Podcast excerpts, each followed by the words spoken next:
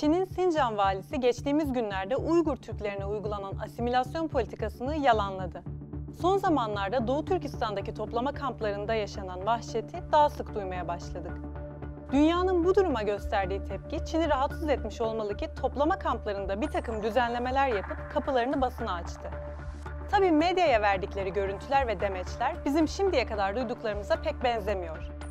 Çin yetkilileri bu kampların Uygur Türklerine eğitim ve istihdam imkanı sağlama amacıyla faaliyet gösterdiğini iddia ediyor. Peki gerçekten de öyle mi? Doğu Türkistan'da yaşananları tüm detaylarıyla anlayabilmek için isterseniz önce Uygur Türklerinin tarihine bir göz atalım. Orhun yazıtlarında Uygur ismi ilk kez 716 yılında verdikleri bağımsızlık mücadelesini anlatırken kullanılmıştı. Bazı kaynaklara göre Uygur, Şahin gibi hızla hücum eden anlamına geliyor. Kaşgarlı Mahmut ise bu ismin kendi kendine yeten ve güçlü anlamlarında kullanıldığını söylemiş. Bir devlet kurmadan önce uzun yıllar Moğolistan bölgesinde küçük beylikler halinde yaşadılar. 744 yılında bağımsızlıklarını kazanarak Ötiken'de kendi devletlerini kurdular. Bu yeni Türk devletinin ilk hakanı Kutluk Bilge Külkağan'dı. Orhun Irmağı kıyısında Ordubalık kentini kurdular ve zamanla diğer Türk boylarını da hakimiyet altına alarak güçlendiler. 751 yılında tarım havzalarını ele geçirerek Çin'in Orta Asya ekonomisindeki üstünlüğüne son verdiler ve ticari anlamda geliştiler. İpek yolu üzerinde sağladıkları hakimiyetle Çin'i iyice zayıflattılar. Ancak bir tarım toplumu olmanın bazı gereklilikleri vardı. Bu yüzden göçebe yaşam tarzını bırakarak yerleşik hayata geçen ilk Türk devleti Uygurlar oldu. Böylece Türk mimarisinin ilk örnekleri Uygurlar döneminde ortaya çıktı. Kültürel anlamda oldukça ileri bir medeniyete sahiplerdi. Türk tarihinin ilk kütüphanelerini onlar kurdu. Hepimizin bildiği orta oyununun ilk örneklerini verenler de Uygurlardan başkası değildi. Kendilerine özgü 18 harfli Uygur alfabesini kullanıp Türk töresini yazıya döktüler. Türklerin atası olarak kabul edilen Oğuz Kağan'ın hayatının anlatıldığı destan ilk kez Uygurlar tarafından kaleme alındı.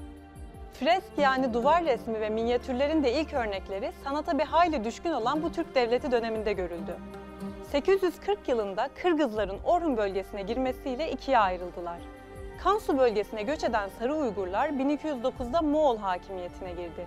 Doğu Türkistan bölgesine gelen Turfan Uygurları ise burada yeni bir devlet kurdu. 1207'de Cengiz İmparatorluğu tarafından yıkılmalarına rağmen asimile olmadılar. Aksine Moğolların Türkleşmesinde büyük bir rol oynayıp onları siyasi ve kültürel anlamda etkilediler. Bu yüzden Moğollar Turfan Uygurları için benim hocam tanımını kullandı. Uygur Türkleri yüzyıllar önce Doğu Türkistan bölgesine işte böyle gelmişti.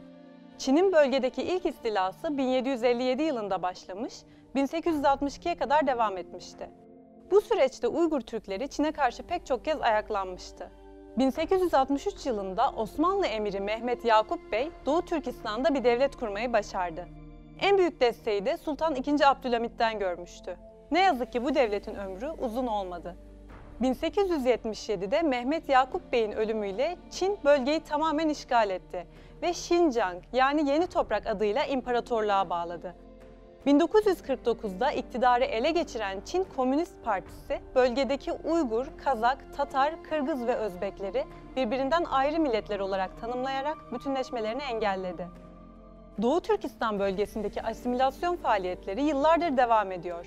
Çin, Müslüman Türklere yönelik zulmü eğitim ve istihdam bahanelerinin ardına sığınarak yalanlıyor. Son günlerde uluslararası toplumun gösterdiği tepkiler de artınca Uygur Türklerini zorla aldıkları toplama kamplarını basına göstermeyi kabul ettiler. Çin yetkilileri bu kamplarda işkence ve zulüm olmadığını, Müslüman Türklerin özgür iradeleriyle eğitim amaçlı geldiklerini ve buradan çıktıktan sonra hepsinin iş sahibi olacağını iddia ediyor. Peki gerçekten de öyle mi? Çin'in gerçekleştirdiği etnik temizlikten kaçabilenlerin anlattıklarına bakılırsa medyaya verilen demeçler hiç de gerçeği yansıtmıyor. 14 ve 80 yaş arasında binlerce insanın esir tutulduğu bu kamplarda Uygur Türkleri sistematik işkenceye maruz kalıyor ve asimile ediliyor. Onlarca kişinin bir arada kaldığı koğuşlarda insanların uyuması ve yemek yiyebilmesi imkansız. Koğuştakiler yalnızca 2 saatlik aralıklarla nöbetleşerek uyuma hakkına sahip. Temizlik olanağının bulunmadığı kamplarda insanlar enfeksiyondan ve vücutlarında çıkan yaralardan dolayı hayatlarını kaybediyor. Kamptakilere her ay içinde ne olduğunu bilmedikleri iğneler ve ilaçlar veriliyor. Elleri ve ayakları zincirli şekilde sürekli Çin propagandası içeren marşlar söylemeye zorlanan mahkumlar bunu reddederlerse dayak cezasına çarptırılıyor. Kamplardan çıkabilenler ajanlar ve Çin yetkilileri tarafından sürekli takip ediliyor ve şahit oldukları eziyetlerin çoğunu anlatamıyorlar bile.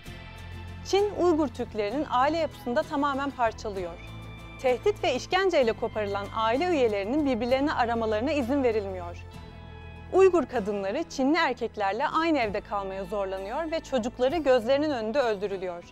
Henüz 5-6 yaşlarındayken ailelerinden koparılan çocuklar tamamen kendi dini ve kültürel değerlerine yabancı bir şekilde yetiştiriliyor. Bu vahşete maruz kalan Uygur Türklerinin eğer başarırlarsa yapabildikleri tek şey var, kaçmak. Bir şekilde katliamlardan kaçabilenlerin sığındığı ilk yer elbette Türkiye. Doğu Türkistan'da etnik temizlik devam ederken dünyanın farklı yerlerinden zulme tepkiler gösteriliyor. Çin yetkilileri ise tüm bu vahşeti yalanlamaya devam ediyor. Kamplarda insanlık dışı uygulamaların bulunmadığını, Uygur Türklerine çağdaş eğitim verip gelişimlerine katkı sağladıklarını söylüyorlar. Sizce de öyle mi?